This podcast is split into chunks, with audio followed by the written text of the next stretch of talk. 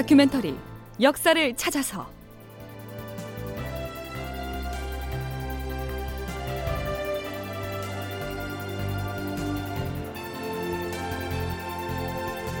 제 751편 선조 한양 도성을 버리다. 극본 이상락 연출 최홍준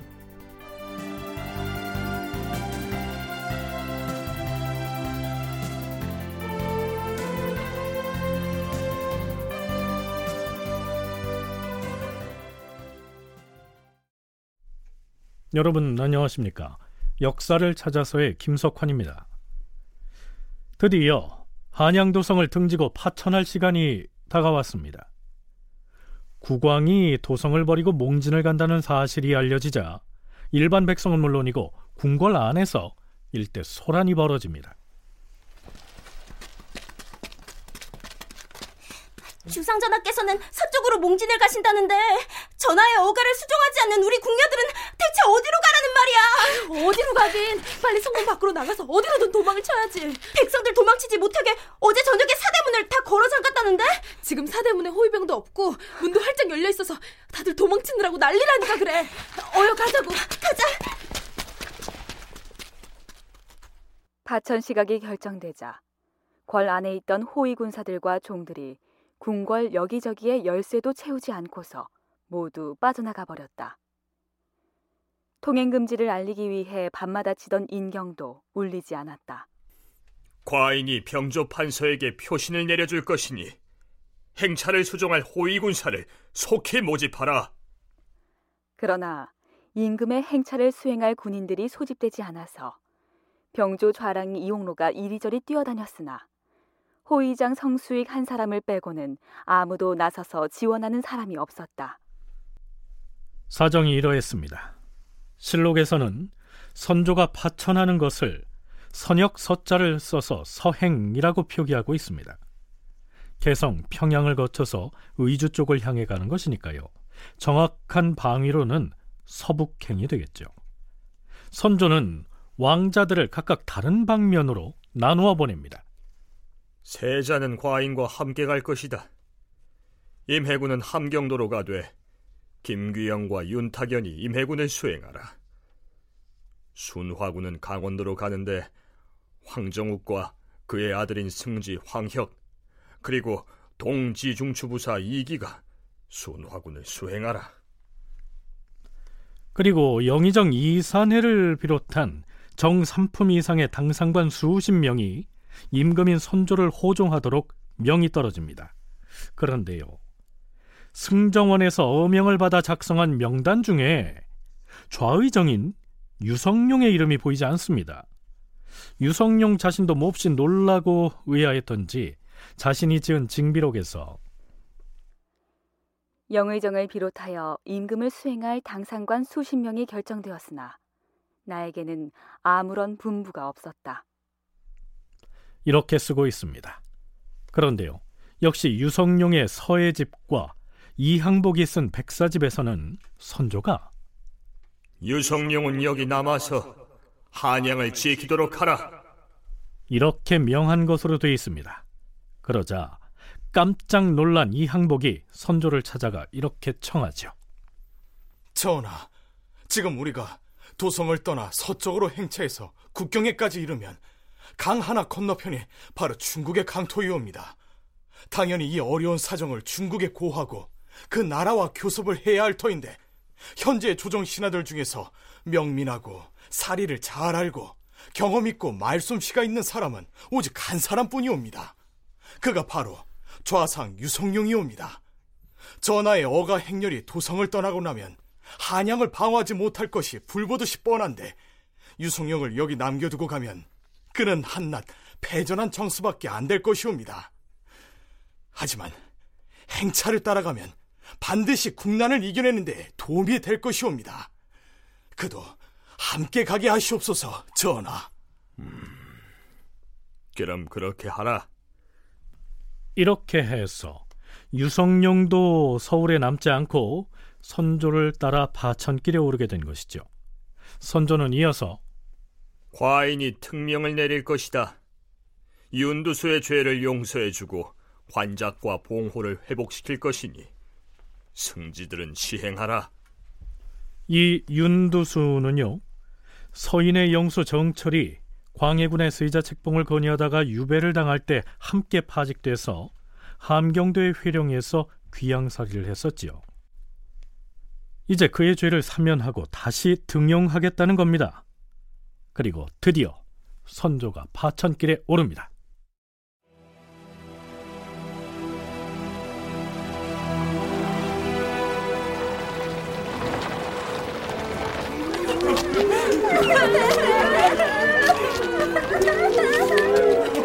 맹군이 본문을 나가서 서쪽으로 행차하였다.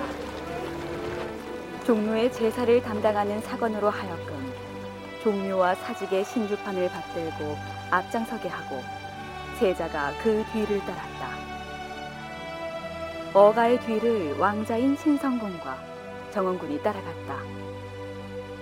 임금은 간편복인 융복으로 갈아입고 말을 탔으며 왕비는 걸어서 인화문을 나섰는데 수십 명의 시녀들이 뒤따르며 계속 흐느꼈다.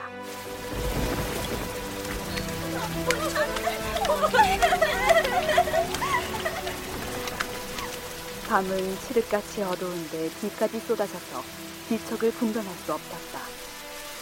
자, 어두운데 길 조심하시고 이 불빛을 따라서 걸어오십시오. 도승지 이항복이 촛불을 잡고 앞을 인도하였다. 누이신지 잘 안 보이는데 촛불을 들고 계신 분이 혹시 도승지 이항복이 옵니다. 중전마마. 예 고맙습니다 고맙습니다 왕비가 어둠 속에서 성명을 물어서 이 항복을 알아보고 위로하며 권면하였다. 종묘의 각 제실에 배치된 의장은 모두 버리고 떠났는데 비가 더욱 세게 내렸다.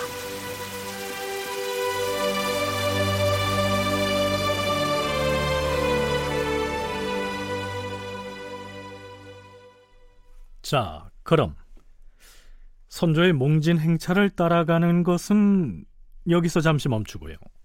이 선조의 파천에 관해 잠시 함께 생각해 보겠습니다. 이때 선조가 도성을 버리고 서쪽으로 파천한 일을 긍정적으로 평가하는 사람은 드물지요. 그렇다면 만일 선조가 한양 도성에 끝내 남아서 일본군에 대항해서 방어 태세를 갖추었더라면 어떻게 됐을까요? 고려대 코어 사업단 김경태 교수는 이렇게 얘기합니다. 만약 도성을 지켰다면 어떻게 됐을까 이런 가정인데요. 조선에 유리한 상황은 결코 아니었을 것으로 판단됩니다. 현재 서울 성곽으로 불리는 한양 도성은 방어를 하기에는 지하철이 넓었고 성벽도 높은 편은 아니었습니다. 그래서 도성은 대규모 외적으로부터 방어를 하기 위한 시설로는 부족한 점이 있었고 이후 조선에 들어온 명나라 장수들도 이를 지적하였습니다. 어, 조선의 주력군이 손상되었다고 하더라도 한양 도성보다 방어적인 면에서 우수한 평양성에서 농성을 하였다면 또 다른 가능성이 있었을지도 모르겠습니다. 차라리 평양성의 방어 진지를 구축하고 싸운다면 모를까. 한양 도성은 외적의 거센 공격을 감당하기에 부족함이 있을 뿐더러 성곽에 배치할 군사의 수도 태부족한 상황이었으니까 결국 지켜내기가 어려웠을 거란 분석입니다. 한국학중앙연구원 정예은 연구원의 견해도 그와 비슷하지요. 선조의 파천을 두고서 여러 가지 그 논의들이 많지만 만약에 선조가 피란을 가지 않고 도성에 남았다면 바로 그 고니씨 부대나 그다음에 가토 기요마사 군에게 이 선조가 잡혔을 가능성이 상당히 높고요. 그렇게 되면 사실 조선은 망했을 가능성이 아주 높다고 봅니다. 그렇기 때문에 선조의 피란이 그나마 좀 다행이라고 여겨지는 부분은 선조가 피란을 했기 때문에 의병을 일으킬 수 있는 그러니까 조선이 전열을 가다듬으면서 이 의병을 일으키고 강군도 재정비를 하게 되고 그리고 또 한편으로는 명나라 군을 구원병을 요청할 수 있었던 계기가 됐던 것은 분명한 사실입니다. 자, 그런데요. 앞에서 들어본 두 전공 연구자의 견해는 도성은 함락돼도 임금과 조정 대신들이 나라 어딘가로 피난해서 생존해 있다면 왕조가 망한 것은 아니다. 이걸 전제하고 사는 얘기가 아닐까요? 정혜은 연구원은 역사적으로 비춰볼 때 중국과 우리는 차이가 있다고 얘기합니다. 중국사를 살펴보게 되면 도성이 함락이 되면 대부분의 왕조가 다 멸망을 합니다. 근데 우리 한국의 역사를 살펴보면 도성이 함락이 돼도 멸망하지가 않습니다. 그것은 고려 왕조의 북방 민족하고 치렀던 여러 전쟁에서 몽골도 역시 마찬가지고요. 몽골 전쟁도 이미 개경이 함락이 됐지만 고려 왕조는 강화도로 가서 거기서 왕조를 유지를 합니다. 그러니까 우리가 이 임진왜란 당시에 이 선조의 파천을 그거 하나만 딱 보는 것이 아니라 이전에 고려 왕조의 역사까지 고려를 한다면 이 선조의 파천을 단순히 잘못했다라고 평하는 것은 저는 거기에 크게 동의하지 않습니다. 이전 왕조인 고려 시대의 그러한 기억 때문인지 파천 중에 윤두수와 이항복 등의 대신들은 실제로 선조 앞에서 강화도로 옮기는 문제를 진지하게 타진하기도 합니다. 전하, 순검사로서 성곽 구축하는 일을 담당했던 박충가는 주상전하의 대가의 행렬이 강화도로 이주하면 나라를 회복할 희망이 있다라고 하였사옵니다. 허나 적군이 전선을 많이 만들어서 바다를 건너 쳐들어오면 어떻게 하겠는가? 물론 천연적인 요새도 적에게 빼앗긴 적은 있사옵니다. 그러나 형세로 말한다면 강화도가 제일 유리한 요해처이옵니다. 비록 섬이라고는 하나 그 형세가 적군을 방비하기에 쉽게 돼 있사옵니다. 그렇사옵니다.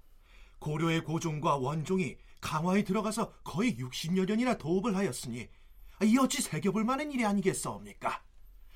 또한 한양 도성과의 거리는 불과 하루밖에 안 걸리옵니다. 백성을 구제하는 계책은 강화도로 옮기는 길밖에 없을 것이옵니다. 네, 물론 강화로의 파천은 실천되지 않았지요. 그러나 중국과는 달리 우리나라는 도성이 적에게 함락돼도 왕조가 망하지 않았다는 사실과 임진왜란 때의 선조의 파천을 함께 연관지어서 생각해 볼 필요는 있는 것 같습니다.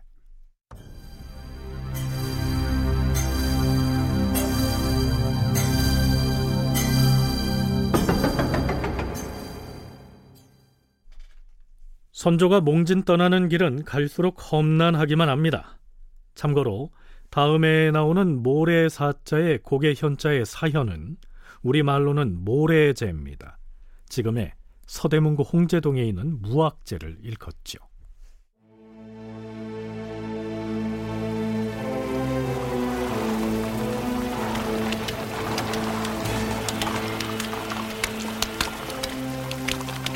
임금과 그 일행이 사연을 넘었다. 이날 많은 비가 내렸는데 경기감사 권진이 뒤따라와서 주상 전하, 아유, 신이 우위를 벗어드릴 터이니 이걸 입으시옵소서. 고맙구나. 임금과 광해군은 말을 타고 중전을 비롯한 후군들은 처음엔 뚜껑 있는 가마를 탔었는데 홍제원에 이르러 비가 매우 심하게 내리자 수기 이하는 모두 가마를 버리고 역시 말을 탔다.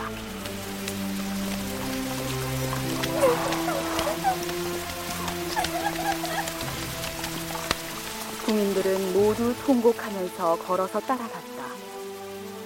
임금을 호종하던 왕실의 종친과 문무관은 그 수가 100명도 되지 않았다.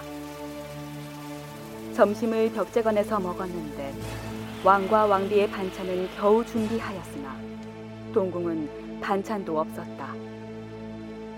병조판서 김응남이 흙탕물 속을 분주히 뛰어다니며 먹을거리를 구하려 하였으나 여전히 어찌해볼 도리가 없었고 경기관찰사 권징은 무릎을 끼고 앉아서 눈을 휘둥그레게 뜬 채 어찌할 바를 몰라 했다.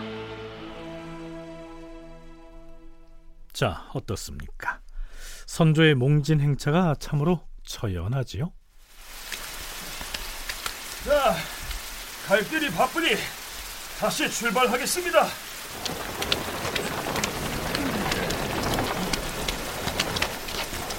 일행은 벽제역에서 조금 쉰 다음 곧 다시 출발했는데요. 나는 이만 한양으로 가야겠네. 식구들을 도성에 두고 왔는데 외놈들이 가만 놔둘 것 같은가? 임금을 수정하는 것도 좋지만 내 가족부터 살리고 봐야지. 안 그런가? 나는 이방 도성으로 돌아가겠네. 나도 가봐야겠네. 임금의 행차를 수정하던 관원들 중 다수가 가족을 피신시키기 위해서 다시 도성을 향해 발길을 돌립니다. 하급 관원들뿐만이 아니라 사헌부와 사관원의 문관들도 아주 적은 인원만이 임금을 수행하지요. 실록에는요. 임금을 따라가던 국민의 말이 진흙 속에 빠져서 가끔 뒤처지기도 하여 우는 소리가 여기저기서 들렸다. 이렇게 기록되어 있습니다. 이런 상황에서 선조의 어가는 드디어 임진 강가에 당도합니다.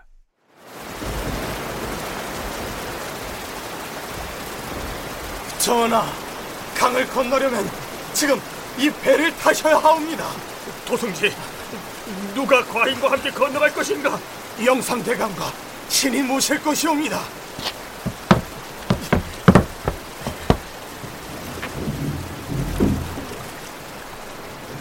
임진강가에 이르러 임금이 이 산에 이양복과 더불어 배를 타고 건넜다.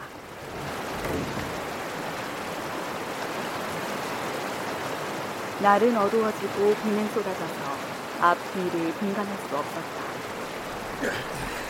비는 오고 칠흑같이 어두우니 길을 찾을 수가 없지 않은가? 전하, 저기 강변 남쪽 언덕에 나루토를 관리하는 정자가 있었는데 그 순정에 목재가 많이 쌓여 있다 하옵니다. 어, 그런가? 하면 그것을 불태워서 길을 밝히도록 하라. 예.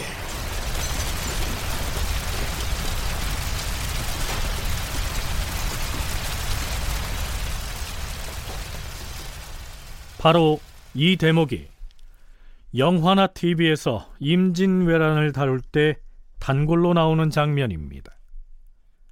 대개 영화에서는 이 정자를 율곡이가 조상 대대로 관리해오던 정자, 즉 화석정이라고 소개하죠. 즉 이때로부터 8년 전에 세상을 떠난 율곡이 죽기 전에 흰 봉투 하나를 남기면서 나라에 위급한 사태가 발생하면 그걸 열어보라 라고 했는데 이때에 와서 선조와 함께 어둠 속에서 강을 건넌 이양복이 갑자기 그 율곡의 유언이 생각나 그가 남긴 봉투를 열어보니까 거기에는 화석정을 불태우라 이렇게 쓰여 있었다는 얘기입니다. 율곡이 장차 나라에 닥칠 위기를 예견하고 그러한 유언을 남겼다는 것인데요. 평소 위기에 대비해서 군사를 기르라 이렇게 얘기하고 양병을 끈질기게 주창했던 율곡이었기에 아마도 그러한 내용이 이런 야사로 만들어진 것이 아닌가 여겨집니다. 이게 정사냐 야사냐 참이냐 거짓이냐 이걸 애써 따질 필요는 없겠죠. 어찌됐든 실록이나 징비록에는 그때 불태운 곳이 율곡의 화석정이 아니라 나루터를 관리하는 정사인 승정 혹은 승청이었다. 이렇게 기록되어 있습니다. 다큐멘터리 역사를 찾아서 다음 시간에 계속하겠습니다.